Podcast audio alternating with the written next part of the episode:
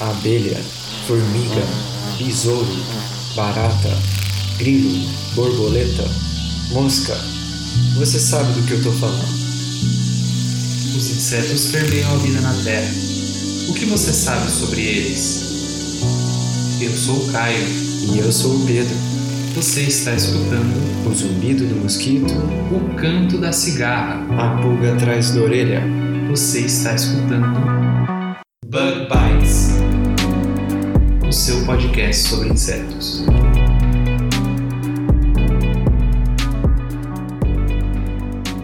Seja muito bem-vindo a mais um Bug Bites. Diretamente da toca do besouro. E como o ouvinte já pôde perceber, hoje somos eu e a Fabi aqui em mais um Em Sete Perguntas. Nesse programa a gente entrevistou o professor Elidiomar, que trabalha com cigarrinhas e outros hemípteros, também já trabalhou com insetos aquáticos e tem um grande interesse por zoologia cultural, não é mesmo, Fabi? Exatamente.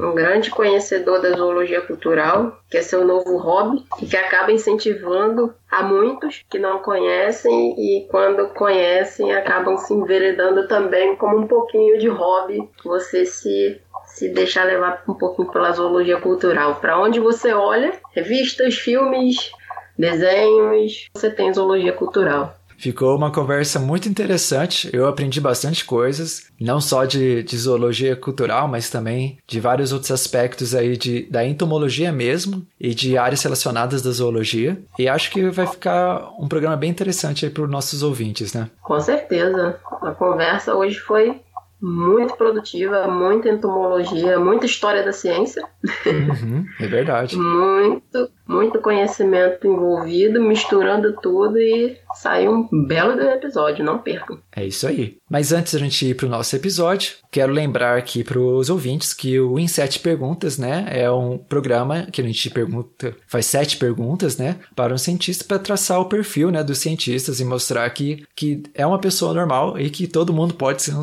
ser um cientista. Então, é uma maneira aí de aproximar a ciência com pessoas que talvez estejam na faculdade ou ainda não estão no meio acadêmico ou não não querem nada a ver com o meio acadêmico, mas fica aí essa, esse perfil que aproxima um pouquinho mais ciência e, e pessoas em geral. Também quero lembrar que o Bug Bites é um podcast de ciência. Se você está escutando a gente pela primeira vez e não conhece muito bem como o formato de podcast funciona, o nosso amigo Caio gravou um vídeo que você pode encontrar a partir do link bit, que é bi- bit.ly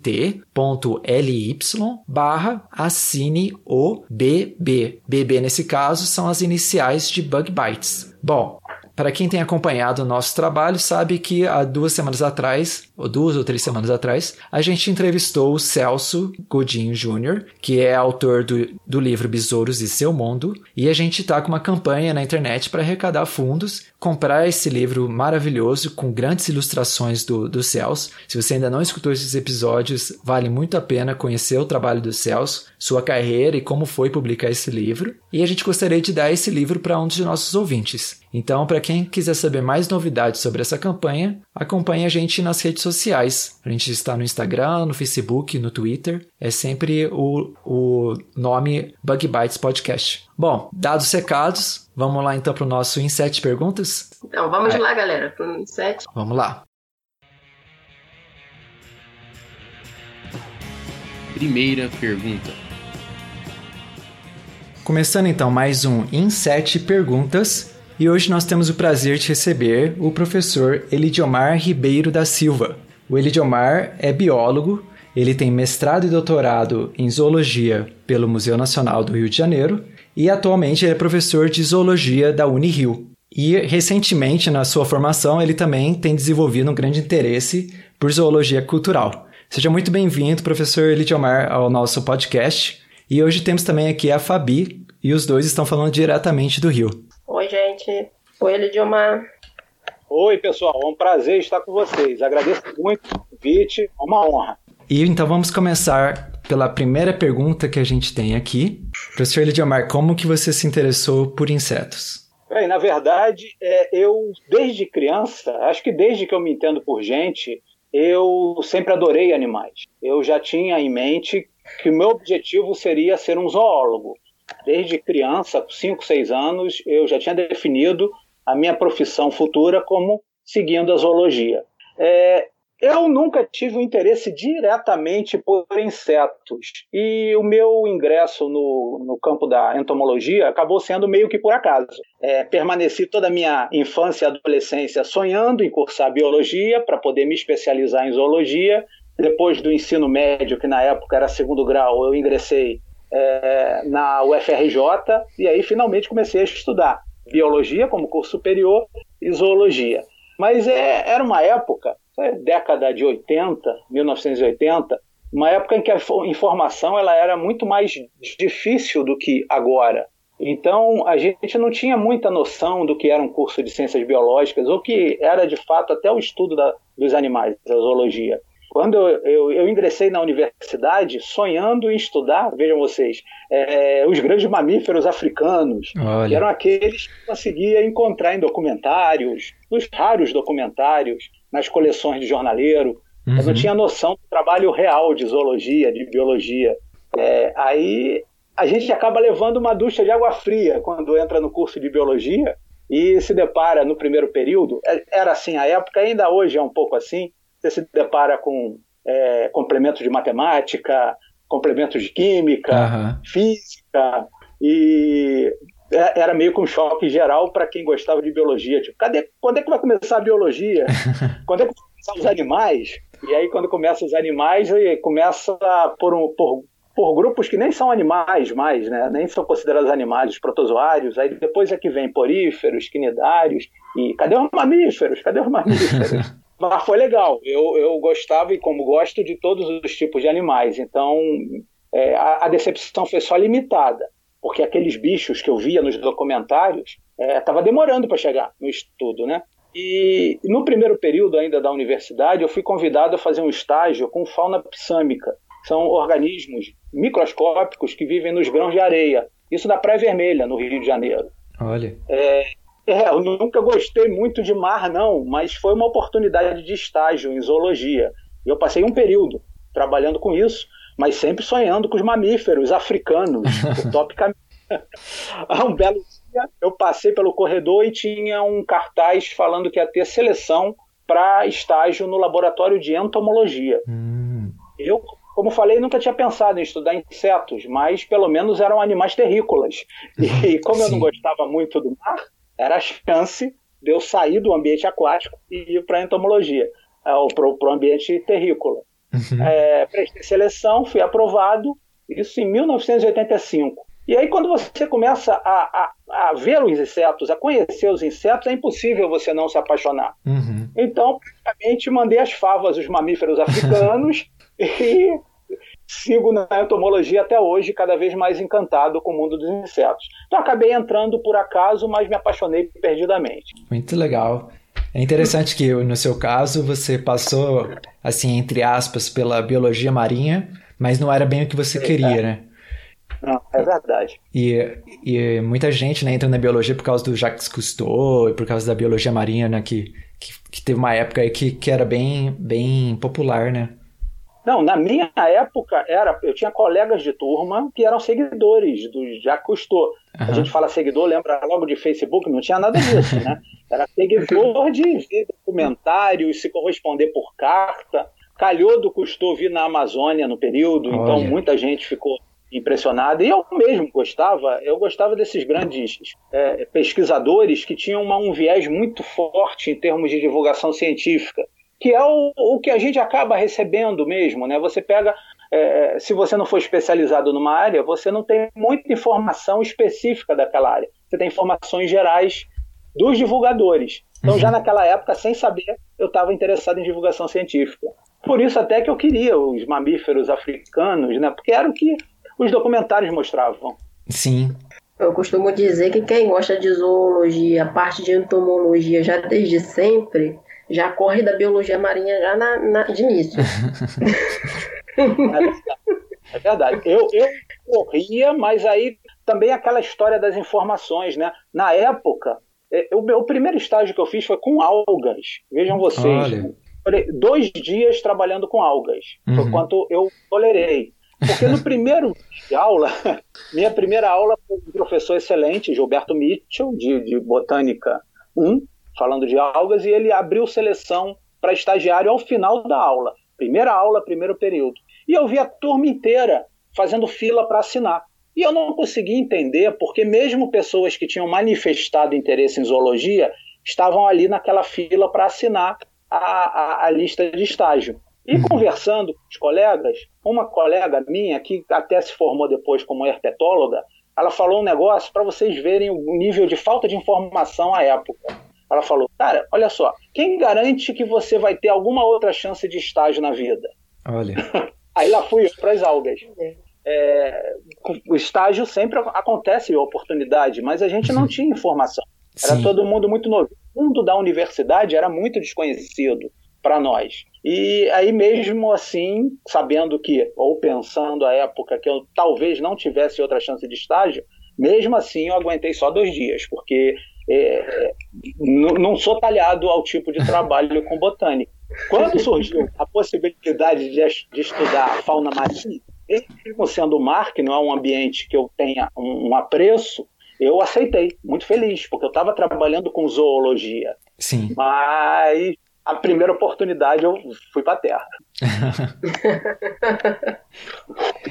e, mas você chegou a você chegou a ver os, os, os, grandes mamíferos que você sonhava tanto em ver, assim não, além, além do zoológico? É, não, não. Foi, foi, um negócio muito curioso porque é, eu ingressei logo no, na entomologia e como eu falei gostei demais do, do trabalho é, o ambiente das pessoas de laboratório era muito legal e inseto é um excelente objeto de estudo que está presente em todos os lugares. É, você está em casa, você vê inseto, você está no transporte, você vê inseto. Mesmo assim, eu continuava é, com aquele interesse oculto de estudar mamíferos, até que um determinado momento surgiu também a oportunidade de fazer um estágio com mastozoologia, na ah, verdade com ecologia de mamíferos, uh -huh. na UFRJ. Aí eu fiquei uma semana nesse estágio.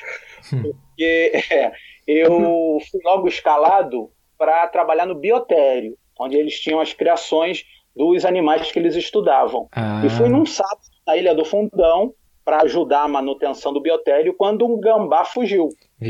É, aí toda aquela atividade, cerca o gambá, corre atrás do gambá. Eu cheguei primeiro no gambá quando eu ia pegar o gambá ele abriu uma boca cheia de dentes Nossa. e eu vi talhado ao trabalho com mamíferos. Voltei feliz aos insetos. Na verdade, nem, nem comuniquei ao meu orientador que eu estava tentando fazer essa, essa vida dupla também com os mamíferos. Os mamíferos agora são só para deleite pessoal, para observar, olhar documentário, Sim. só isso. Trabalho de fato é com insetos.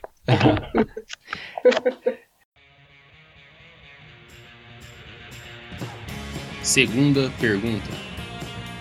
Como é o seu trabalho com insetos? Bom, é, atualmente é, eu trabalho com. Eu, eu sou um taxonomista, então basicamente eu trabalho com identificação dos insetos, eventual descrição de formas desconhecidas, então às vezes a fêmea de uma espécie é desconhecida, eu faço as descrições, e eventualmente até espécies não descritas, espécies novas. Hoje em dia, eu tenho me dedicado mais ao estudo da taxonomia dos insetos do grupo dos Hemiptera, principalmente as cigarrinhas, das famílias Cicadelidae, são super corriqueiras, estão sempre presentes nas casas, às vezes é aquele bichinho verdinho, né?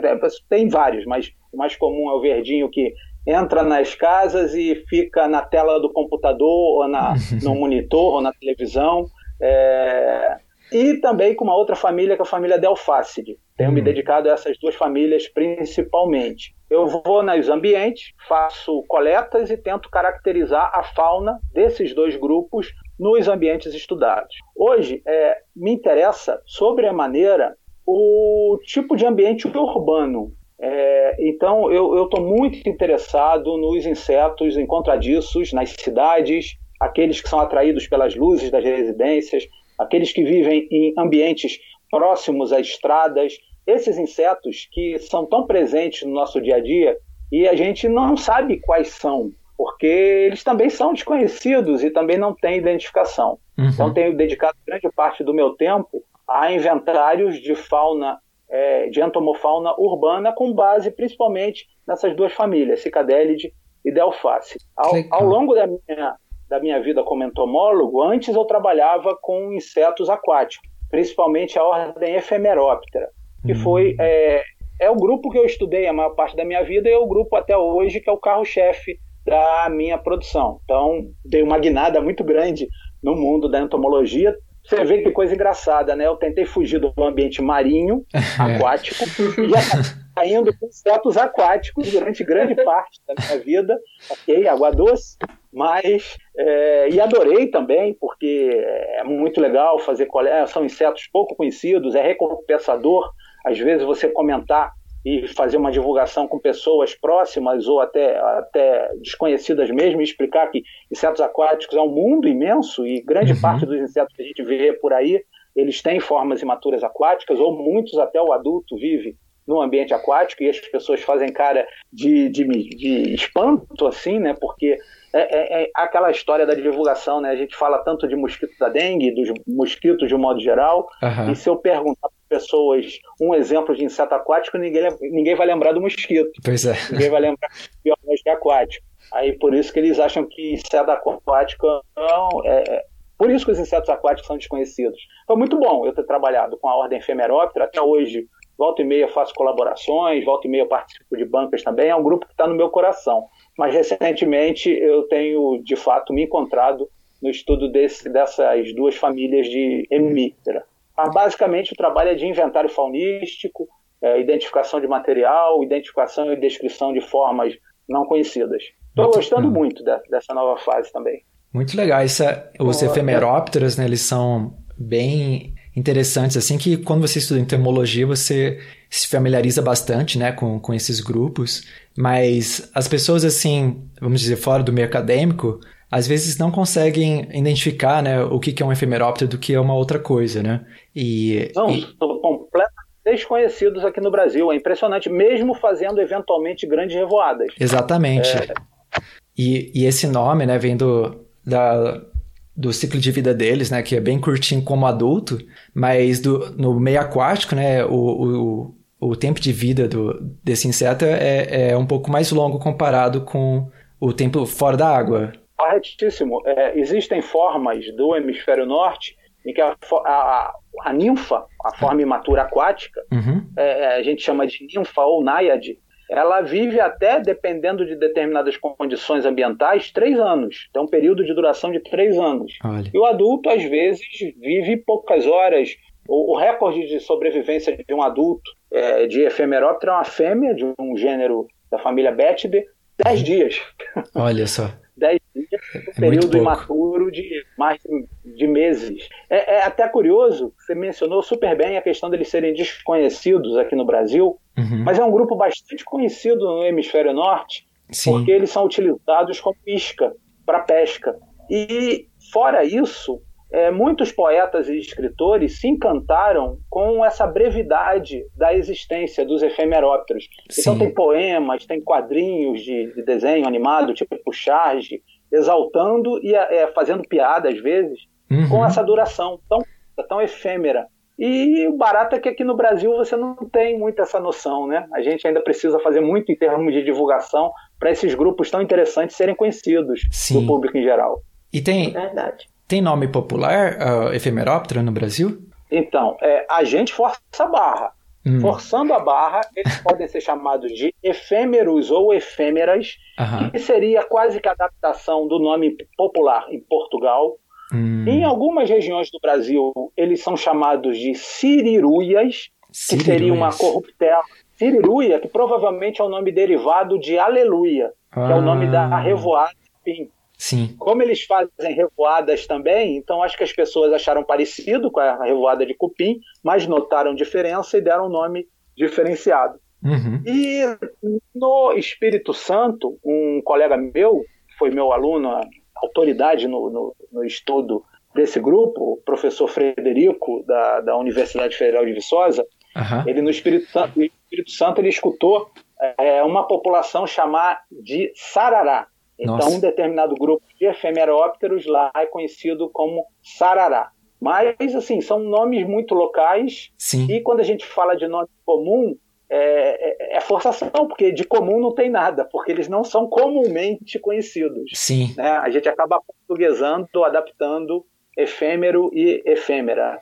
É bem, é bem interessante ah. esse ponto, porque eu, no, você mencionou né, na literatura estrangeira, né? É tão mencionado e, e, mencionado provavelmente pelo nome popular, né? Em inglês Sim, ou que seja. Mayfly é conhecidíssimo. Mayfly é todo mundo é, nos Estados Unidos conhece, principalmente os caras ligados à pesca. É, lá eles conhecem, inclusive, as espécies. E o nome comum Mayfly, que é o nome para a ordem efemeróptera, uhum. ele ganha adaptações específicas. Então tem o Mayfly com tal característica, com nome comum, o outro Mayfly que tem outra característica, tem outro nome comum. Eles conhecem individualmente as espécies ou gêneros para usar cada um deles de acordo com o peixe que eles querem pescar. Olha só, que legal. É muito legal, muito legal. Ô, ô Fabi, eu, eu acho que eu te cortei algumas, algumas vezes. Você queria perguntar alguma coisa? Não, eu ia falar na hora que ele disse que acabou caindo no mundo do, dos insetos aquáticos, né? Fugindo da biologia marinha. Eu também fugi da biologia marinha, também trabalho com inseto aquático. Olha só. Mas água doce é melhor, né? É, é, com certeza. E essa semana agora que passou, teve um episódio muito interessante que um, um amigo meu tava na cachoeira comigo e tinha muitas larvas de simulídeo na rocha. Hum. E ele encostou e saíram algumas agarradas no braço dele ele chamou de sanguessuga. uhum. Aí eu olhei assim, o que? Ele tá cheio de sanguessuga aqui. Aí o sanguessuga, eu falei, eu nunca vi sanguessuga nessa cachoeira. Quando eu olhei, eu falei, ah, isso é larva de simulídeo.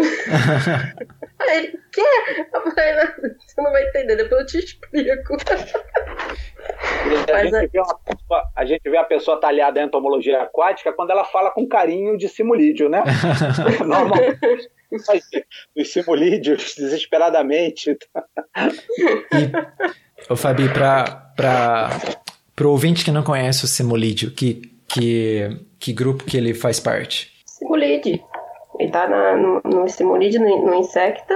Ele é um uhum. mosquito, uhum. só que o ciclo de vida dele ele passa pelo meio aquático, o ovo, a larva, a pulpa, depois ele eclode e vai para o ambiente, mas boa parte dele é bem no ambiente aquático mesmo. Então, assim, muita gente não conhece. Né? Sim. É, já vi várias situações de estar ou em, em lazer ou fazendo coleta com a cara de espanto assim, das pessoas de não saber né, do ciclo de vida de mosquito ali no meio aquático. A pessoa conhece pelo nome comum e pela mordida, pela picada, né? Que são Sim, chamados é. borrachudos. Isso. Sim. É, mas ainda são confundidos ainda com maruim. Ah. é, mas é engraçado isso, cara. Terceira pergunta. É, Elichamar, na, na nossa carreira, né, como você falou aí, você começou né, na, na, na praia, tentou fugir da água, caiu nos insetos aquáticos e hoje né, trabalha com as cigarrinhas, trabalha também com essa parte do, de zoologia cultural e, e no decorrer né, dessa carreira a gente encontra né, muitas, muitas referências, muito, muitas pessoas que, que nos inspiram de diferentes maneiras na ciência, né, dentro e fora da entomologia. Então o que a gente queria te perguntar é assim, é, desde de, de autores, talvez de livros que te influenciaram, até pessoas que você conheceu mesmo em, em pessoa, né? Qual que seria, assim, a ideia, né, também, ou conceito, ou pessoa que mais te inspirou na entomologia e por quê? É, bom, ao longo da carreira, a gente sempre é influenciado por um monte de gente. Uhum. Mas eu tenho que destacar é, o meu orientador desde a época da graduação, que foi meu orientador, foi com, meu co-orientador no mestrado, orientador no doutorado. É, tenho muito contato com ele, é um grande amigo, que é o professor Jorge Luiz Nessimian. É, ele era responsável pelo laboratório de entomologia na UFRJ, hoje ele é aposentado, mas está aposentado no papel, que ele continua trabalhando ativamente. Hoje mesmo encontrei com ele no laboratório lá da UFRJ. Ele é um cara que, assim, é a pessoa que eu conheço que mais entende de insetos, de um modo geral, é um apaixonado por entomologia, é um apaixonado por história natural, é um sujeito que já se aposentou, mas continua com brilho nos olhos quando o assunto é relacionado a qualquer tipo de estudo em ambiente natural, qualquer tipo de estudo relacionado à taxonomia, à zoologia, à entomologia. Então, ele é um grande exemplo para mim. Além dessa excelência acadêmica que ele tem, ele ainda tem um negócio que eu considero fundamental. Ele é uma pessoa de grandes valores, é, valores morais mesmo. É um cara de humildade total, é um sujeito amigo de todo mundo, é um sujeito que não nega ajuda para ninguém. Então, ele foi tão importante na minha formação porque ele mostrou que é possível a gente unir uma excelência acadêmica, uma excelência enquanto pesquisador, enquanto professor, com valores individuais super, super do bem mesmo, assim. Então, para mim, ele é um grande exemplo. Ele influenciou e influencia até hoje bastante a minha carreira e a minha vida. Eu tento me espelhar na medida do possível no, no que ele conseguiu enquanto entomólogo, enquanto zoólogo e principalmente enquanto pessoa. É, é, é meu grande, é meu grande espelho de fato. E, fora isso, é, no laboratório, quando eu entrei para o laboratório de entomologia, ainda na, na época da graduação, eu estava no finalzinho do segundo período de faculdade, então o Jorge era o professor responsável, novo ainda no laboratório, e tinha um professor aposentado, já falecido, que foi o professor José Alfredo Pinheiro Dutra. É, professor José Alfredo ia mais ou menos uma vez por semana, uma vez a cada duas semanas no laboratório, e ele trabalhava com cigarrinhas, ele era também um, era uma felicidade quando ele aparecia lá. Tamanho, tamanha quantidade de conhecimento que ele sempre mostrava nas conversas. Conversar com ele era aprender o tempo todo uma série de assuntos, assuntos pessoais e assuntos relacionados à zoologia e entomologia. Então, esses dois eu tive contato direto, principalmente com o Jorge ao longo de muito tempo e com o professor Zé Alfredo, é, ele já aposentado, for, foram grandes, grandes é, nomes na minha formação. Tive também a felicidade de conviver no Museu Nacional com o professor Johann Becker, que é um sujeito com conhecimento de história natural, um conhecimento cultural imenso e também a pessoa super acessível. É, é curioso, é, o Jorge, ele é um, um cara que, é, como eu falei, a humildade é talvez o maior traço da personalidade dele, um dos traços que me encantam na personalidade dele, mas teve uma, tem uma produção efetiva, tem trabalhos publicados, tem uma contribuição significativa no campo da entomologia. Nessa, é esse tipo de contribuição que a gente está acostumado a ser cobrado. Artigos, trabalhos apresentados, orientação, teses, coisa e tal. Uhum. Os outros que eu citei, o professor José Alfredo e o professor Johann Becker, é, saudosos, eles, eles, apesar do imenso conhecimento que eles tinham, é, eles não eram, é, é, eles não tinham uma produção efetiva, então pouca gente hoje em dia conhece e ouviu falar deles. É, eles não estavam muito nesse, nesse círculo produtivista que nós temos em termos de produção de artigos. Eles não uhum. chegaram sequer a fazer um doutorado. E uhum. eram pessoas de, que a gente chamava de notório saber. Eles, tinham, eles eram doutos ou doutores de fato doutor no sentido de ter um conhecimento gigantesco sobre um tema. Então, eles também foram muitíssimo importantes na minha formação.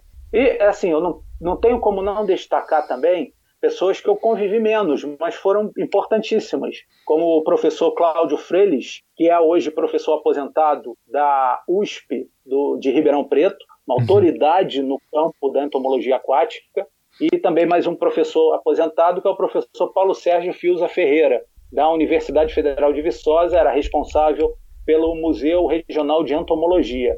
Esses foram grandes exemplos né, da, da, minha, da minha vida enquanto entomólogo e eu me orgulho muito de tê-los conhecido e ter convivido com todos eles. Muito legal. Eu conheci o, professor Cláudio Froles também lá em Ribeirão Preto, quando eu fiz graduação é lá.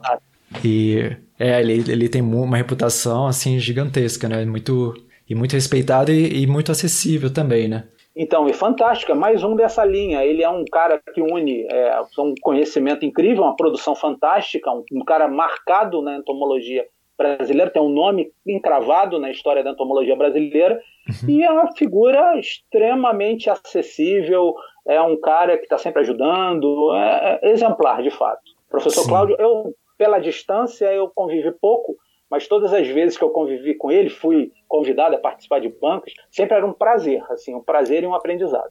Muito legal. É, são essas, esses exemplos, assim, né, de, de profissionais, né, que, que tem o seu lado né, pessoal, o lado humano, né, não deixa, como se diz, a hierarquia, assim, subir na, na cabeça, talvez, mas que eles é, mostram que, que você pode ser acessível mesmo você sendo um professor ou você tendo uma carreira acadêmica, né, assim, de destaque, né? Que é um pouquinho assim do que a gente também quer mostrar aqui no, nesse programa de, né, do Inset Perguntas, é justamente aproximar a figura né, do cientista, né, do, do professor, do, da pessoa que faz ciência, para mostrar que ele também é um, é um, um, ser humano que, que, que também tem seus valores e que e não é uma pessoa assim que necessariamente está num pedestal que, que é inacessível, né?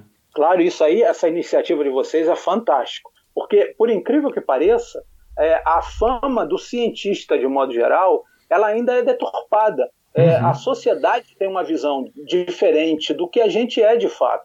E, e para perceber isso, não é difícil. Você pega aí um, obras da cultura pop, é, ou história em quadrinho, ou até filmes, desenhos animados. O cientista é sempre tido como um cara estranho, Uhum. É, muitas vezes com tendência à vilania, é aquele cara que quer dominar o planeta ou quer inventar alguma coisa que vai causar um transtorno para o planeta. Então, uhum. isso, isso diz muito para a gente. Isso diz a forma um pouco deturpada que nós somos vistos como seres alijados da vida social. E programas como o de vocês mostram que nós estamos devidamente inseridos na, na vida cotidiana, normal, todo mundo família, vai na padaria comprar pão, uhum. é, tem, tem que pagar conta, é, às vezes atrasa numa conta, fica numa situação difícil. Então, é, é, é muito legal humanizar de fato o trabalho que a gente faz, humanizar Sim. as nossas vidas, porque nós somos de fato integrantes desse mundo social também. É, a, a, ideia de vocês é brilhante. Sim, é, isso me lembra, até recentemente eu li um estudo que eu acho que foi até feito no Rio de Janeiro, que era de desenhar um cientista, que foi aplicado em algumas escolas, e, e os desenhos eram sempre bem, como você falou, bem estereotipado, né? Geralmente é um homem de jaleco, com a cara do Einstein, alguma coisa assim, né? E, e recentemente eu vi, né, também que compartilharam né, nas redes sociais um novo estudo mostrando que, que já está mudando, que as crianças agora elas retratam mulheres também como cientistas. Isso. A Fabiana pode falar melhor do que ninguém. Sim. De especialização sobre o tema. É, eu estava esperando aqui um espaço. é, eu fiz o meu trabalho da, da especialização em cima disso, é, fazendo uma linha do tempo, né, de, do início dos anos 90 até agora no, 2014 mais ou menos, com essa diferença de, de você ver o cientista totalmente maluco, antissocial, com o cabelo em pé, tá sempre trancado no laboratório, dentro do quarto de algum lugar e você não tem acesso a ele. Uhum. É ele no mundo dele e ninguém tem acesso a ele. É, eu trabalhei com três desenhos animados e cada um retratava de uma forma. O laboratório de Dexter mostrava aquele cientista clássico que todo mundo está acostumado ainda, né? Com senso comum a ver, que é o antissocial, sozinho, tá sempre fazendo os experimentos. Depois puxei pro lado do Johnny Test, que aí já entra a mulher no, no mundo da ciência, onde as irmãs dele são as cientistas e já, já tem uma forma também de vestimenta e de, de sociedade também totalmente diferente. Elas já são, elas, o jaleco tradicional está lá, mas elas já são mais vaidosas, já se comunicam mais, já saem daquele ambiente de não só ficar presa dentro do laboratório. E o mais recente foi o show da Luna, que é uma criança de seis anos que faz questionamentos de ciência, isso retratando a mulher, a força da mulher hoje na ciência. Assim, a gente está lutando né, para afirmar o nosso espaço, ainda tem muito caminho ainda a percorrer, mas aos poucos a gente está meio que tirando esse, essa, essa forma de você mostrar um cientista que não tem acesso à sociedade, que você não tem acesso a nada, você está sozinho, você é doido, você está sempre com o cabelo em pé. Não, nós somos pessoas comuns que nós estudamos sim, nós fazemos pesquisas sim, mas somos acessíveis. Sim. Entendeu? Igual o, ele, é, o, o Elidiomar falou, nós pagamos conta, nós dirigimos, é. nós pegamos transporte público, nós vamos ao cinema. Somos pessoas normais. Sim. Quarta pergunta. Bom, a próxima pergunta, Didi, é uma pergunta que entra aí zoologia cultural, entomologia, coisas que podem fazer a galera se inspirar. Então, que tipo de conteúdo ou mídia, assim, por exemplo, livro, filme, canal do YouTube, algum podcast, qualquer mídia que você consome no seu tempo livre que você indicaria para os nossos ouvintes? Ah, que maravilha! É, eu vou começar do mais recente. Eu, de tempos para cá, tenho me encantado com podcasts e vídeos no YouTube. É um tipo de mídia que eu acho excelente quando, por exemplo, a gente está fazendo alguma atividade que é, é, demanda repetição. Você não precisa se concentrar tanto. Então você pode fazer essa atividade mecânica e ficar escutando é, um podcast ou um vídeo no YouTube. Eu tenho feito muito isso quando eu estou fazendo alguma atividade doméstica, estou lavando a louça. É, eu tenho escutado alguns podcasts que têm é, me impressionado muito e nenhum é diretamente ligado ao meu trabalho na área de zoologia, mas indiretamente. Um que eu destaco é o podcast Poranduba, que é relacionado ao folclore brasileiro. É, tem um pesquisador do Rio Grande do Sul, que o nome dele certinho eu não lembro, mas ele é o colecionador de sacis. É algo que ele usa. E isso é muito legal porque ele versa sobre todos os aspectos do folclore brasileiro, faz estudos acadêmicos relacionados a isso, relacionados à parte histórica, relacionada à parte linguística. E esse podcast, é, ele meio que resgata muitas histórias do folclore brasileiro. E indiretamente, com elas, vêm aspectos relacionados aos animais. Os animais são muito encontrados nessas histórias. Então, uhum. praticamente todos os nossos mitos nativos, eles têm a ver, de uma certa forma, com elementos da natureza e muitos animais. Então, eu sempre escuto, prestando muita atenção, principalmente nos detalhes é, relacionados à zoologia. Então, indico demais esse podcast Poranduba. E eu gosto também é, de ficar escutando os vídeos do YouTube. É, nem sempre eu consigo ver o vídeo, mas fico escutando quando eu estou exercendo alguma atividade mecânica. E recomendo dois. Um da área científica, que é o do canal do Pirula. Tem sempre novidades muito, muito interessantes, é, abordagens bem legais de temas de interesse científico.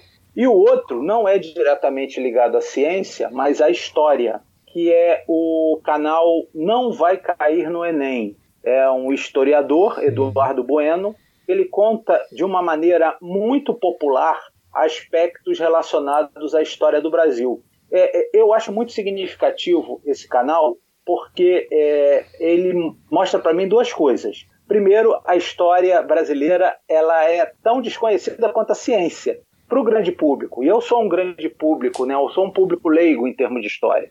Então tem uma série de passagens da história brasileira que eu não conheço. É, isso me surpreende também. Assim como tem passagens científicas ou textos de ciência que a nossa população, de modo geral, não conhece. É, segundo, que esse texto do Eduardo Bueno, que ele faz de modo um pouco satírico, um pouco irreverente, é, para mim é um exemplo em termos de comunicação. Ele fala os acontecimentos históricos, ele narra os acontecimentos de uma linguagem acessível ao grande público. Isso é um excelente exemplo. Então, são é, esse podcast dos colecionadores, do colecionador de Saci, que é o Poreduba, e os canais no YouTube do Pirula e do Eduardo Bueno, o Não Vai Cair no Enem, são é, a, o, o, que eu tenho escutado frequentemente. Fora isso, pensando é, nessa minha paixão, que é a zoologia cultural, que é a investigação da presença dos animais,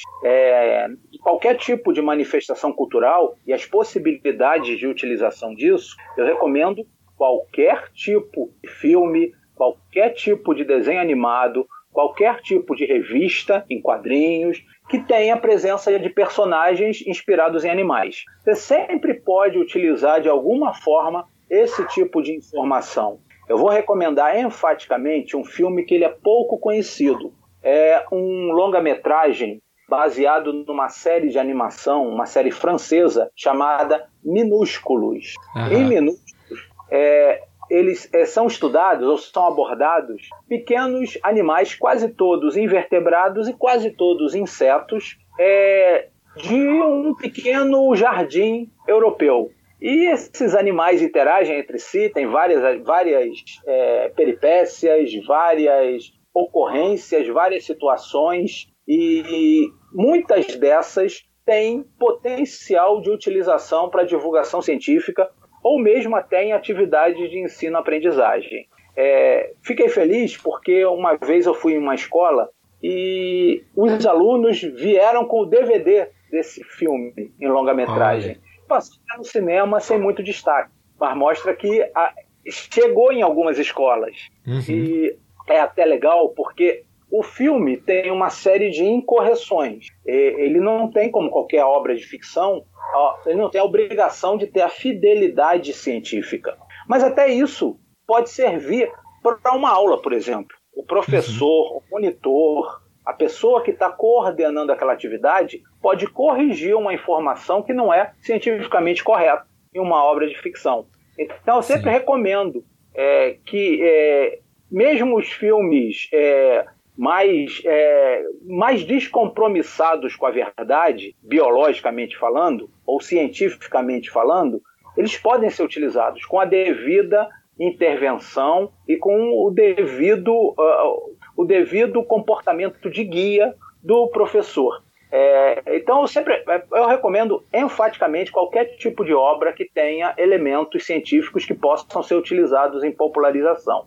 Esse filme especificamente é, é, um encanto, acho que vale a pena. Tem nuances bem legais de entomologia, tem coisas relacionadas à ecologia, coisas relacionadas ao conservacionismo. Então, fiquei muito feliz de ver que ele está sendo abordado ou está sendo utilizado em algumas escolas.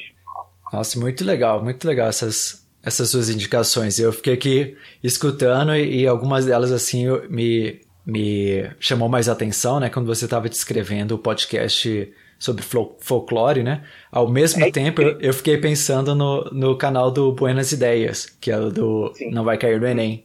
Que, é verdade. Que é exatamente isso, né? São coisas que às vezes a gente aprende na escola de uma certa maneira, mas é muito mais rico do que aquilo que a gente vê na, nos livros né, didáticos e tal. E o, o Buenas Ideias, eu também apoio também essa, essa recomendação, né? Aprende muita coisa, assim, se Assim, quem olhou, por exemplo, o desfile do carnaval, né, da, da, da Mangueira, né? Pensei tem, nisso agora, sem dúvida. É, tem vários vídeos, né, que você vê no YouTube e, é, quer dizer, você vê nesse canal e você consegue entender melhor aquele desfile, né?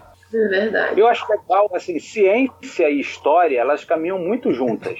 É, até tem sido valorizado é, alguns programas de pós-graduação que têm um enfoque em história da ciência.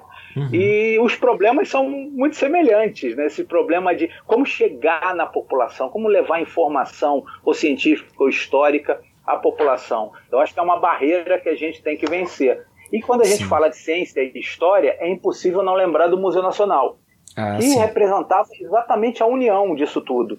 E faz uhum. tanta falta agora para nós. Sim. É verdade. Mas, o Elidio, na própria academia tem um pouquinho de preconceito com a parte da história da ciência. Porque às vezes você vai fazer um trabalho. Eu, por exemplo, eu, eu gosto de pegar a parte histórica.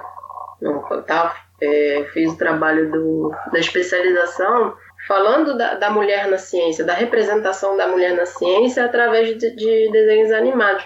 Mas eu queria puxar lá da história do passado, desde de de Alexandria, das mulheres que lutaram para que nós, mulheres hoje cientistas, é, temos o, o, espaço que temos hoje. Então, assim, eu tive um pouquinho de dificuldade é, porque algumas pessoas vieram ah, não, não precisa contar a história do início, vai direto ao ponto do que você quer. Então, assim, até acho que na academia tem um pouquinho disso de, de você deixar um pouco a história da ciência de lado. Sem dúvida, e é um preconceito da área científica. Esse preconceito não acontece uhum. na história por exemplo. É, é. A gente, em ciência, é meio que ensinado a escrever de modo muito econômico. E, e, e até curioso isso. Você é impessoal na sua escrita. Um dos poucos momentos que você tem com liberdade editorial para escrever sem ter um editor ou sem ter um censor para reduzir o seu texto é quando você escreve uma monografia, uma dissertação, uma tese. É, ali você pode, dentro ainda de certos limites, que tem um orientador que ainda, é, ainda exerce um certo controle, mas não, você não tem o editor. E se você escrever muito, o ônus é seu, é você que vai pagar pela impressão, é você que vai ter um texto maior. É, é, a história não tem esse problema. Então, os trabalhos que são publicados em, no campo da história, no campo das humanidades, de um modo geral, eles não têm esse restritor que nós temos. É de fato, eu considero um problema. E, e acontece, muita gente, muita gente reclama comigo, comentando, que é, existe esse limbo quando você vai trabalhar com história da ciência. Porque você quer publicar, se você é um cientista, você quer publicar em revistas que têm algum reconhecimento na área científica. E são essas exatamente que podam, que cortam e que solicitam uhum. que você não seja tão extenso quando você vai fazer a parte histórica. E é uma parte fundamental, até para você entender o contexto. Exatamente, você faz aquele link, né? Você vem explicando desde o passado o que você tem hoje. É, recentemente eu fiz uma publicação no Conversando com a Ciência sobre a Berta Lutz. Muita gente não conhecia a Berta Lutz. Eu recebi é, vários, vários comentários é, inbox de pessoas que falaram assim: nossa, ela lutou pelo voto da mulher no Brasil. Eu falei: sim, ela foi a primeira que foi lá e lutou pelo voto da mulher no Brasil. E muita gente nem sabia que ela existia. É, é, a história da ciência. Entendeu? Impressionante. Ah, isso aí também é característica da nossa espécie. Nós somos muito ruins em contar história. Tanto que quando a gente, é, uma população humana vai dizimar outra e vai dominar, numa guerra, por exemplo, a primeira coisa que faz é destruir a história desse povo. E é por isso que a gente tem tanta dificuldade de entender, por exemplo, o que a, a linguagem dos antigos egípcios queria dizer, o que, que o povo asteca queria dizer, porque a gente dizimou as histórias. Nós somos ruins de contar história, o que é uma pena. Isso reflete, de certa forma, também no pensamento científico. É, eu, eu sou absolutamente a favor de total liberdade de escrever, porque você vai passar a sua ideia de modo mais claro, quando você escreve com liberdade. Falta bastante isso na academia. É, a academia científica ela é tem, tem complicações, sem dúvida. Quinta pergunta. Bom, Elidiamar, é, eu vou passar agora aqui para nossa próxima questão e é falando um pouco mais assim, né? A gente acabou de falar aí do, de divulgação científica, né, por meio desses canais do YouTube, né, que muitas vezes usam, usam uma linguagem é, mais é, informal, né, para transmitir um, um conhecimento, né? E, e volta também naquela é, coisa que a gente falou, né? De que o cientista, ele é uma pessoa normal, ele passa por situações é, normais é, que todo mundo passa, né? Que tem conta para pagar, tem, tem que ficar de olho no preço do combustível, tem todos os problemas de uma pessoa, de um cidadão comum.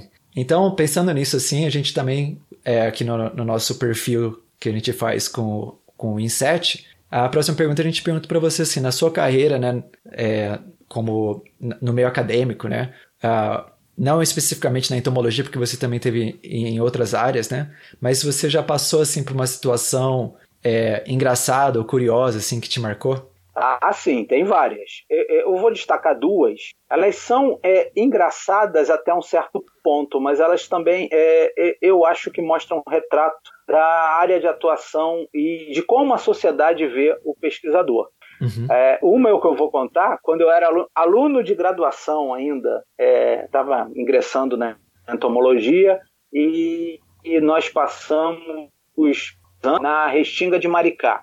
A Restinga de Maricá é uma área de proteção de ambiente de restinga, localizado no município de Maricá, que ficou famoso recentemente com aquela gravação desastrada da conversa do ex-prefeito do Rio de Janeiro, Eduardo Paes, com o ex-presidente Lula, que o Eduardo Paes criticou Maricá. É, a, a gente todo mês ia fazer uma coleta num brejo, coleta de insetos aquáticos, e era um tipo de coleta muito penosa, era, era muito trabalhoso. A atividade em si era muito trabalhosa, porque o lugar é árido, o lugar é muito quente sempre, durante o ano inteiro. A gente trabalhava com sol a pino, uma coleta pesada no brejo. E teve uma vez, estava uma equipe de quatro pesquisadores, quer dizer, o professor e mais três estagiários, coletando, ralando dentro do brejo. E a gente viu numa duna próxima um carro parou é, duas pessoas desceram do carro e começaram a esticar o pescoço assim, tentando olhar pra gente. É, a gente tinha umas pranchas de surf no carro e um deles começou a falar: Ei, vocês, que, gritando mesmo, o que, que vocês estão fazendo aí? Vamos parar com isso. Vai trabalhar, ao invés de ficar fazendo essa atividade, mandando a gente trabalhar, e a gente trabalhando com pesadamente. É, aí o professor falou: não, ninguém responde não, que eles vão embora. Né? E de uhum. fato, foram embora e sempre falando, pô, já vergonha, em vez de estar tá trabalhando, estão fazendo isso aí, fazendo pesquisa. a, a, visão, a visão da. Na hora foi engraçado, né? Mas assim, Nossa. você vê a visão, um retrato do que a sociedade acha. E tem um pouco aquela coisa de você é um aspone, é ou então é um fiscal da natureza. Você está fazendo uma pesquisa é, como se você não tivesse uma profissão. Professor sente muito isso, né? Sim. É uma piadinha comum no Facebook quando pessoas reclamam que ah, estão numa reunião com, com amigos, com familiares, e alguém pergunta: Mas você faz alguma coisa ou você só dá aula? É, é sim. É, é, é, é, um retrato do que eles veem da gente. Sim. Uma outra, uma outra passagem Aí é, já foi na minha vida profissional, foi recente. Eu, eu sou muito, como eu falei, eu sou muito interessado na, na entomofauna de ambientes urbanos, próximos a rodovias, próximos a estradas, áreas já desmatadas. Eu gosto desse tipo de, de inseto, é, que eu acho que eles são super resistentes e, e vejo como heróis da resistência mesmo, uma espécie de, de relitos da natureza que sobrevivem à nossa ação. Uhum. E dentro desse tipo de coleta, eu costumo inspecionar os globos de iluminação, os lustres, porque os insetos acabam sendo atraídos e ficam mor morrem ali e são perdidos. Então eu pego esses insetos, é uma forma de dar um destino científico a um material que seria descartado. Uhum. Então, é, é, é, frequentemente eu vou em comércios de beira de estrada, posto de gasolina, restaurante, e peço para pegar os insetos. É, surpreendentemente, alguns acham que tem algum valor aquele inseto e não deixam, é, é até misterioso. Mas é, tem um, uma casa comercial, um restaurante super famoso, a Casa do Mamão, que fica na, na, na Via Dutra, entre o Rio de Janeiro e São Paulo, é, e eu passei mais de um ano coletando os lustres dali. Então eu ia, levava uma escada sempre no carro, eu e minha equipe, a gente subia, geralmente era eu que subia na escada, pegava o lustre, tirava os insetos. Eu comecei a perceber que quando eu estava fazendo essa atividade, como é um, é uma restaurante, é uma lanchonete muito, é, muito frequentada por causa da Via Dutra, que é super movimentada, e ali tem, é, tem lanches de, de boa qualidade, é, e um pessoal é, de gosto mais sofisticado nesse tipo de ambiente. Uhum. E eu comecei a perceber que quando eu estava pegando os insetos, as pessoas, os clientes, me viam como se fosse um funcionário da limpeza. é, é, é muito curioso perceber isso. E aí, imediatamente, eu assumia uma espécie de capa da invisibilidade. Eu me sentia hum. invisível, muitas uhum. vezes. Tipo, Sim. as pessoas não. Enquanto eu estou descendo da escada, as pessoas continuavam andando e não deixavam descer da escada. É, não abriam caminho, como se eu. E é, é, é até difícil você explicar, mas eu acho Sim. que os funcionários que fazem atividades de limpeza, atividades mais operacionais, eles devem sentir muito esse tipo de coisa. Então uhum. foi ao mesmo tempo engraçado e ao mesmo tempo cruel, porque Sim. eu é, percebi como o trabalhador, de um modo geral, um trabalhador mais, entre aspas, primário, é visto pela sociedade. Ou melhor, não é visto por causa dessa essa tal dessa invisibilidade social. Sim. Eu acho que foi muito legal passar por isso, que me mostrou uma visão, é, um, outro, um outro lado de visão. A gente estava falando do papel do cientista e de como ele é visto na sociedade. Eu não sou um cientista muito padrão, não. Então eu não vou com roupinhas é, de expedicionário para coleta, normalmente eu vou com a roupa normal. Então era, é, é fácil, é, é, fácil eu ser confundido, né? E o tratamento das pessoas é diferenciado. É, é, é uma, uma, eu considero uma mazela da nossa sociedade. Mas para mim foi bom para ter um choque de realidade. Eu acho que são essas duas histórias que tem um lado engraçado, mas também tem um lado de pé na realidade. Sim, muito interessante. Essa, essa história que você contou, né, da, da invisibilidade, eu estava pensando aqui, né, no, que todo, todo biólogo, né, que faz trabalho de campo já passou por alguma coisa parecida, assim, e, e me lembra, assim, bastante de algumas histórias quando, quando eu, eu, eu fiz meu doutorado nos Estados Unidos, que, que lá você não quer ficar invisível, você quer ser notado, porque tem muitas situações assim, porque, né, pessoal lá é permitido caça, né? Então, Sim. as pessoas vão caçar e você também está lá fazendo o seu trabalho de campo. Então, muitas vezes até mesmo no meio urbano, a gente veste um colete assim para parecer bem profissional, assim, bem chamativo, né? Para também não achar que a gente está tentando roubar alguma coisa ou esconder alguma coisa, né? E nossa, já teve várias vezes em assim, que eu tô andando, tô parei o carro na beira da estrada para fazer uma incursão de campo, alguma coisa assim. E no chão, assim, tá um monte de cápsula de bala de revólver, sabe? Caramba. Quer dizer, de revólver, nem sei se de espingarda, o que que é, mas assim, tudo no chão, assim, aí você fica pensando, nossa, será que eu, eu devo fazer campo hoje? Será que eu volto com mais gente? E assim, no meio do nada, né, não tem celular, mas, mas é engraçado esse contraste, né, que você tava sendo ignorado, né, que também Sim. tem, né, esse preconceito que, que realmente existe, né, com os funcionários de limpeza e, e, e garis, né? E, e no caso, e o, o caso oposto, né? Que você quer ser notado para não, não, ser, não, não, te confundirem com, com algum criminoso, alguma coisa assim. Ó, oh, tô aqui trabalhando. É, exatamente. Aí você vai trabalhar com colete sinalizado, então colete à prova de bala, né? É, é, é exatamente. Tem, tem, também outros, é, outros agravantes, né? Que é o problema da violência e você não está seguro em lugar nenhum. É, são os ossos disso. Verdade. Sim. É, eu, eu, imagino que aí no Rio, né? Não sei, pode ser preconceito meu de que nunca estive no Rio, então não posso estar falando besteira, mas eu imagino assim que algum, alguns remanescentes florestais devem ter esse tipo de perigo, né? Tem, sim. Tem. Tem lugares que a gente é, é contraindicado ir. Tem sim. Uhum.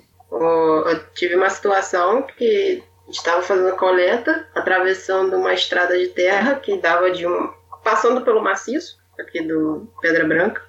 Uhum. E quando a gente estava passando com o carro, é, estavam vindo acho que umas quatro viaturas da polícia para fazer uma incursão numa comunidade que nós tínhamos acabado de passar. e a estrada de terra era mão única. Então tivemos Ixi. que jogar o carro bem pro cantinho para eles conseguirem passar e a gente ir embora depois. Então, assim, foi uma situaçãozinha assim, bem, bem tensa.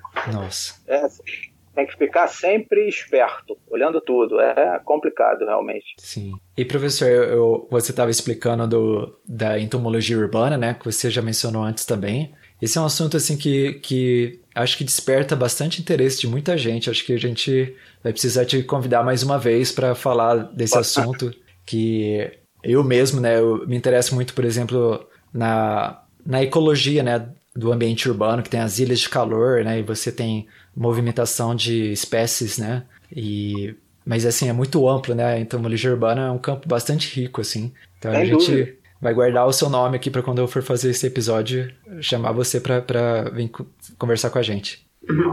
Volto feliz.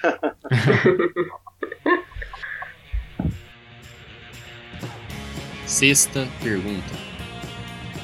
É, Ediomar, a gente sabe que a carreira de cientista é, tem muitas ocupações, professor, provas para corrigir, trabalhos para escrever, muita correria. Então a gente quer saber quais são as suas estratégias para equilibrar trabalho, família e o seu lado pessoal. Ah, é muito legal falar sobre isso dentro daquela linha que a gente tem que sempre mostrar que por trás do cientista tem o ser humano. É, eu tenho uma facilidade, é, que minha mulher é bióloga também, é entomóloga, trabalha comigo, é minha companheira de vida e parceira de trabalho. Então, é, grande parte do que a gente faz é junto. E minha filha ingressou agora também recentemente no campo das ciências biológicas. Então eu tenho, de fato, é, eu não tenho problemas em casa. Fora isso, eu, a sensação que eu tenho é que eu estou devendo em todos os lugares. Eu vou visitar minha mãe e eu estou devendo. Ah, quanto tempo que não venho aqui? Eu, às vezes, tenho que receber é, alunos e estagiários para conversar, para falar sobre projetos, aí a minha sensação é que eu estou devendo atenção para eles. Alunos de disciplina, eu estou sempre devendo. Eles estão sempre perguntando nota, é, questão de relatórios, reunião de departamento, também estou sempre devendo. É uma coisa impressionante. É, é, e, e não sou eu, acho que todo mundo que exerce essa profissão, todo mundo que está relacionado à docência de nível superior numa universidade pública, acaba passando por isso. É, não tem, não tem muito fórmula, não. Eu, eu acho que para mim foi muito vantajoso começar a enveredar pelo caminho da zoologia cultural, porque eu consegui introduzir no meu trabalho um elemento que para mim é um lazer.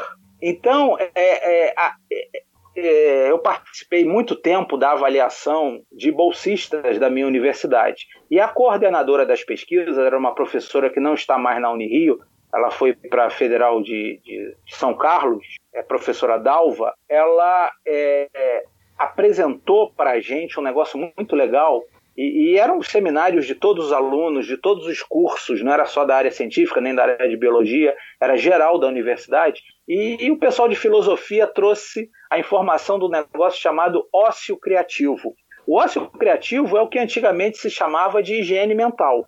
É, é necessário, de vez em quando, você trocar o canal de suas atividades de profissionais. É, e no mundo em que cada vez mais tem relatórios, cada vez mais tem cobranças de todos os lados, isso é muito difícil. É, Para mim ficou facilitado, porque agora essa minha, o meu ócio criativo eu dedico à zoologia cultural. Então eu estou vendo o filme, eu intuitivamente já estou prestando atenção nos elementos biológicos presentes naquele filme e nas possibilidades de utilização. Eu estou lendo uma história em quadrinho, estou lendo uma revista qualquer, estou vendo situações urbanas como um grafite ou até muitas vezes um, um, uma frase e, ou uma, um, uma expressão idiomática que alguém utiliza é, falando sobre um animal, tipo é, voltando às vacas frias, ou não vale a pena jogar pedra em cachorro morto. Uhum. E ali eu já estou pensando, ah, isso aí dá para aproveitar na sala de aula, dá para aproveitar mostrando a, a importância dos animais, a importância dos elementos biológicos. Então, para mim, o que é o lazer está sendo também uh, o meu trabalho. O meu professor orientador, o Jorge Nessimian, que eu já mencionei, ele uma vez falou um negócio que eu considero muito verdade. O cara que é professor, ele trabalha 24 horas por dia, mesmo que ele não queira, porque ele está sempre ligado nesse tipo de atividade. Eu uhum. agora com as redes sociais, eu abro a caixa de e-mail, tem um monte de e-mail de aluno perguntando detalhes ou sobre a matéria ou sobre coisas que eles viram, tem e-mails de colega, tem é, mensagens de Facebook, mensagens do WhatsApp. Então, é, você está sempre 24 horas por dia exercendo o seu trabalho. Se você não tiver uma, uma relação prazerosa com esse trabalho, e eu lembro de um, um pesquisador de, de Ribeirão Preto que uma vez me falou a relação que os gregos antigos tinham com o trabalho e com o lazer, com o lúdico. Eles é, até forjaram o, o, nome, um termo, que era homo ludens. Homo ludens é o homem que brinca, mas é também o homem que trabalha. Então, para eles, não tem distinção, não tinha distinção entre o trabalho e o lazer, o trabalho e a parte lúdica da brincadeira. Então, eu felizmente consegui incorporar com a zoologia cultural um lado lúdico ao meu trabalho sem deixar de ser produtivo. Isso me dá um, isso me facilita demais, facilita demais a minha atividade. E aí eu não sinto, eu não sinto, sem ser um workaholic, que eu acho que é um negócio que tem uma série de problemas, uhum. é, eu, eu não sinto o peso do, do ônus da profissão, que é uma profissão muito onerosa, sem dúvida. Eu acho, eu não sei se eu consegui explicar a minha relação com. Não, sim, muito, muito sagaz, assim, conseguir casar direitinho, assim, né? Como você falou, o ócio criativo sendo parte do seu trabalho. Então, quando você não tá trabalhando, você ainda está sendo produtivo, né? Com uma coisa assim que, que te traz prazer, te traz um, um relaxamento, assim, né? Da, do trabalho mais técnico, talvez, do, do dia a dia, né? É bem, sim, bem interessante. Sim. Complementa, complementa super bem, eu diria. Sim. Até os eventos que o, o Idioma promove todo ano, é, mistura trabalhos científicos com o ócio científico. Ah. o, o colóquio de zoologia cultural e o canto das flores, não é, Elidiomar, que tem na. Exatamente. É. Isso aí é muito legal. O colóquio de zoologia cultural é um orgulho que a gente tem. É, foi uma iniciativa de três anos atrás e nós, assim, empiricamente, a gente conversava sempre com vários pesquisadores, colegas, alunos, falando é, dessa presença de animais na cultura pop, e cada um falava que, ah, não, eu gosto do seriado tal, que tem o animal tal, eu sou fã do personagem tal, que é inspirado em animais. Aí surgiu a ideia da gente fazer uma reunião é, com possibilidade de submissão de trabalhos científicos, né, um, um evento, um congresso, um simpósio, e chamamos de colóquio de zoologia cultural. Foi um dia inteiro dedicado a, a, essa apresentação de trabalhos e com sete palestras proferidas. Foi um sucesso impressionante. E mais que o sucesso, nós tivemos cento e poucos inscritos, é, mais de 80, se eu não me engano, trabalhos submetidos. É, eu acho que mais do que o sucesso acadêmico, o que a gente percebia a felicidade das pessoas de estarem expondo aquilo que faz parte de suas lembranças positivas. Então, um cara que trabalha com plateumintes, ele levava músicas que ele apresentava em sala de aula, é, fazia versões que, incluindo os plateumintes. E é, é, genial, que você percebe a, a necessidade que se tem de adequar aquela linguagem científica para ela se tornar palatável e agradável àquele que você quer interessar, aquele que uhum. você quer agradar, que é o Sim. aluno ou o cara que está submetido a uma atividade de divulgação científica. É, aí foi perfeito. E nós conseguimos aí, vimos que foi bom e repetimos a dose. Uh, foi feito o segundo colóquio e um ano depois, no ano passado, fizemos o terceiro colóquio. Que legal. E, e, e é muito curioso porque o tema é zoologia. Né? Nossa área de atuação é zoologia. Eu recebia mensagens de botânicos perguntando se poderiam submeter trabalhos para o colóquio. e eu tinha que ser, é, dentro da maior delicadeza possível, é, polido, mas falava que até filosoficamente seria inviável, né? não, não, não tem sentido. É, alguns até ficavam chateados. Teve um cara que tinha, tem um trabalho pronto, segundo ele, maravilhoso, sobre as plantas de Harry Potter de toda ah. a saga dos, e dos livros, e eu imagino que seja muito é, um trabalho de fato muito interessante, porque o que mais tem ali é planta e referências a plantas, é, mas não tinha como você, eu abrir num colóquio de zoologia cultural para trabalhos desse tipo, de botânica.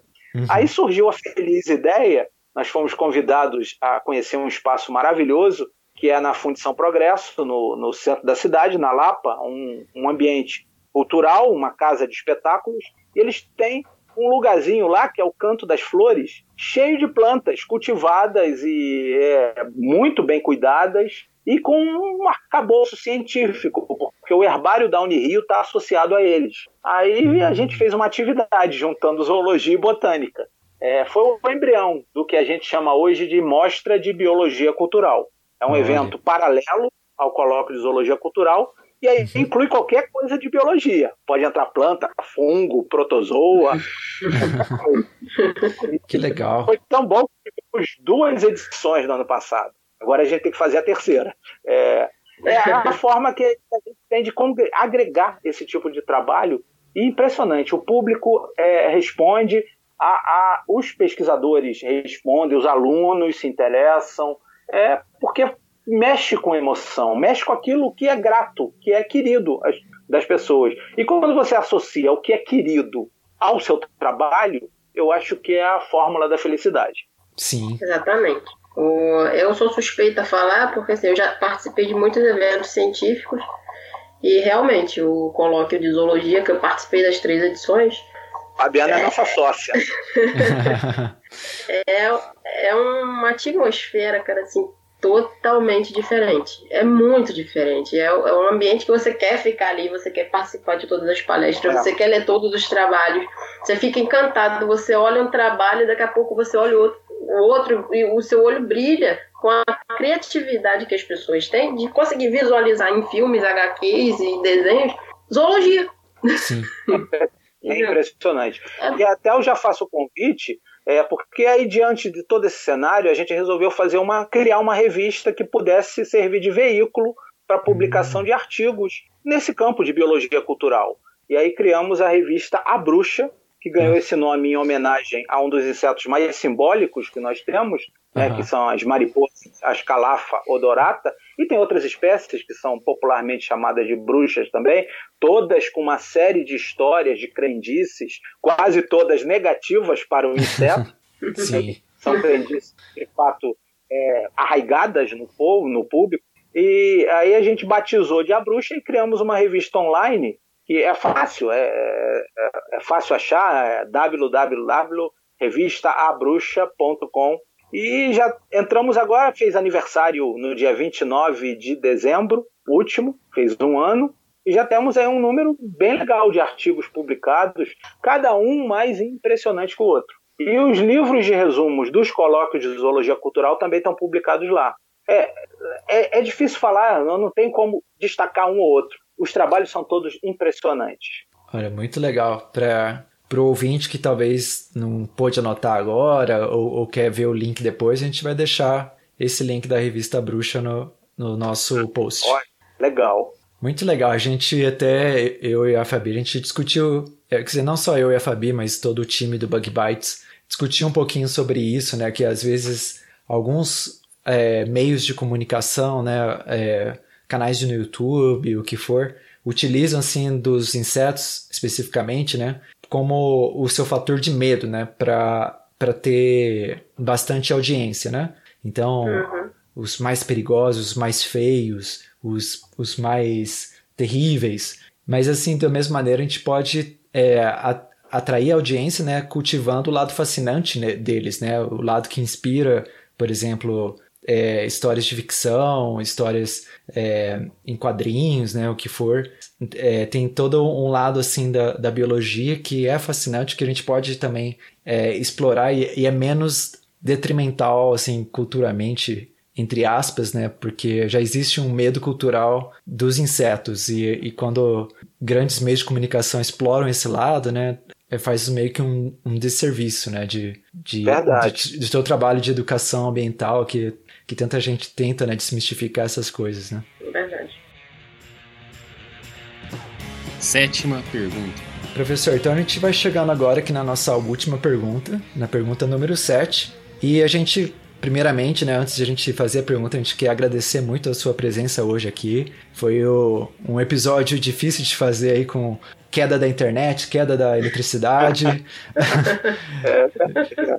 Várias horas aí, mas a gente conseguiu gravar. E a gente está bastante contente, acho que ficou um conteúdo muito interessante, acho que o ouvinte vai gostar bastante também. E a gente vai deixar né, o, os seus contatos e tudo. Então, é, primeiramente, a gente gostaria de perguntar para você é, de que forma, se o ouvinte tiver alguma pergunta, queira te contactar, qual é a melhor forma de ele te contactar. E, em seguida, a gente deixa a pergunta aqui que a gente faz para todos os nossos convidados, que é qual que é o inseto mais legal para você e por quê? Ah, legal.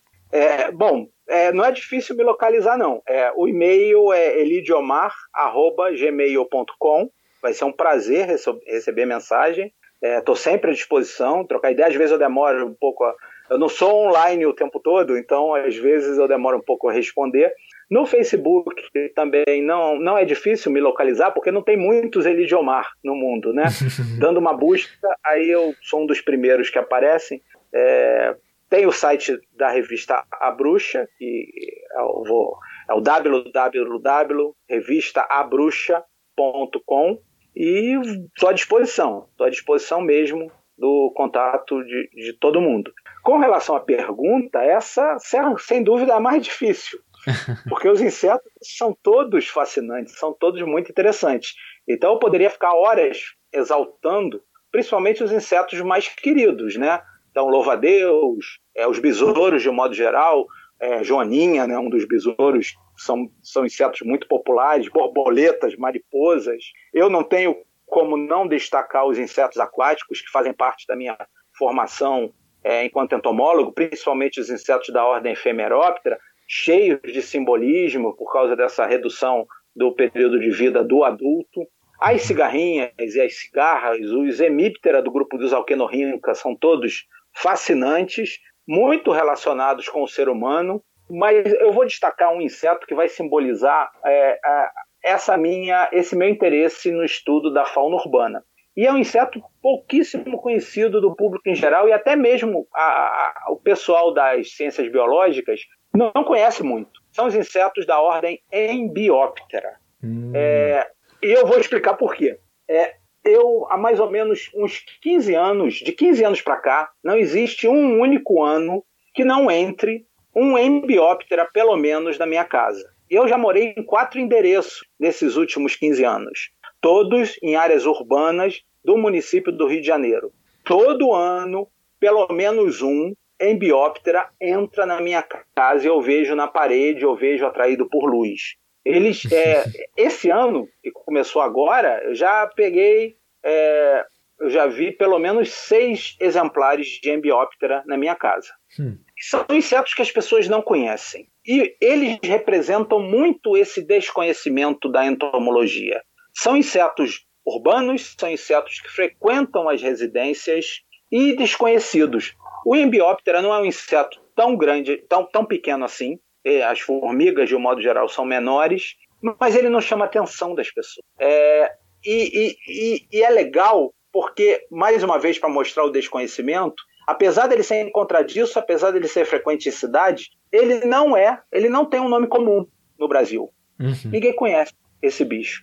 E, e, ele tem algum simbolismo que eu acho fantástico. O, as fêmeas são ápteras e os machos são alados. Ambos têm nos tactos anteriores a possibilidade de produção de seda. Então eles produzem seda nas pernas anteriores, mais especificamente nos primeiros tarsômeros. O bicho é quase que como se fosse o Homem-Aranha do mundo dos insetos. Ele lança teia, ele produz teia, produz seda, igualzinho o Homem-Aranha. Então, olha que potencial de divulgação que esse inseto tem. Você pode uhum. fazer comparações com um ícone da cultura pop. E, repito, ninguém conhece esse bicho. Sim. Já teve caso, é, a minha mãe uma vez me ligou dizendo que tinha um inseto esquisito quando meu pai faleceu, ele tinha um passarinho que ele criou desde filhote, não tinha como a gente soltar. É, o passarinho é, continuou vivo depois um tempo depois da morte do meu pai e minha mãe cuidava dele. Ela me ligou falando que tinha um bicho esquisito na gaiola do passarinho. Eu fui lá e encontrei uma fêmea de embióptera. Uma fêmea áptera que eu não sei como parou naquela gaiola. Mas isso é para mostrar que esses bichos estão presentes numa área super poluída, super com ação antrópica, na região metropolitana do Rio de Janeiro, uma megalópole, e esses bichos estão lá, vivendo sem serem conhecidos, vivendo sem a gente perceber a existência deles. Então, por esse todo, toda essa contextualização, por todos esses motivos, hoje, se eu tiver que destacar um inseto, eu destaco os integrantes da ordem Embioptera, que eu gostaria muito que as pessoas ouvissem falar, sobre esse bicho tão interessante, do qual se conhece pouquíssimo de biologia. E para estudar a biologia desse bicho, não é necessário você ir para áreas preservadas de Mata Atlântica, Pantanal, Amazônia. Está na cidade, está nas áreas urbanas. Desconhecido. Muito legal, excelente. Eu, eu gostei bastante dessa sua escolha. O, o Embioptera sempre foi muito fascinante para mim também, que, que como você falou, né, eu não conhecia antes de entrar na faculdade. E quando eu conheci, né, e você tem que fazer a coleção é, de, de artrópodes, né, pelo menos no meu curso de graduação era uma, uma obrigação, e, e a gente ficava, né, na procura do, do Embioptera e, e, e todo esse lado fascinante, né, de que eles conseguem é, produzir seda e, e tem esse aspecto que parece é, de formiga, mas não é formiga, parece que é um besourinho, mas não é um besouro, é bem interessante. Verdade, e agora, depois desse comentário, agora muita gente vai conhecer. Exatamente. Maravilha, então, acho que por hoje a gente vai ficando por aqui. É, a gente agradece mais uma vez ao professor Elidiomar por disponibilizar o, do seu tempo para conversar com a gente. E alguma, alguma consideração final, Fabi? Eu queria agradecer ao Elidiomar por aceitar o convite para participar desse Inset. Foi em cima da hora, mas deu tudo certo. Uhum. Obrigada mesmo. É, todas as perguntas e todas as considerações, acho que vai fazer muita gente pensar e olhar a biologia, a entomologia e a zoologia cultural com outros olhos agora. Né? Agradecemos muito a, sua presença. Eu que agradeço, gente. Eu fiquei muito feliz com a participação, adorei o convite e estou à disposição de vocês. É, podem contar comigo sempre. Legal, olha que a gente vai é, realmente levar esse convite a sério. Obrigadão. Legal, bom. Então, pro ouvinte, a gente vai ficando por aqui e a gente conversa novamente na semana que vem. Até semana que vem e tchau. Até semana que vem, gente. Tchau.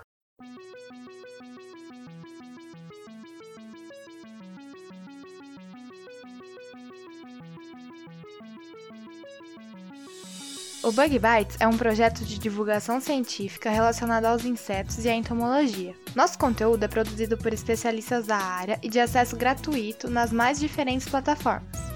O apoio de nossos ouvintes é muito importante. Se você gosta do nosso conteúdo, considere apoiar esse projeto. A partir de R$ reais mensais, você pode apoiar o Bug Bites na plataforma Padrim. O link está na descrição do episódio.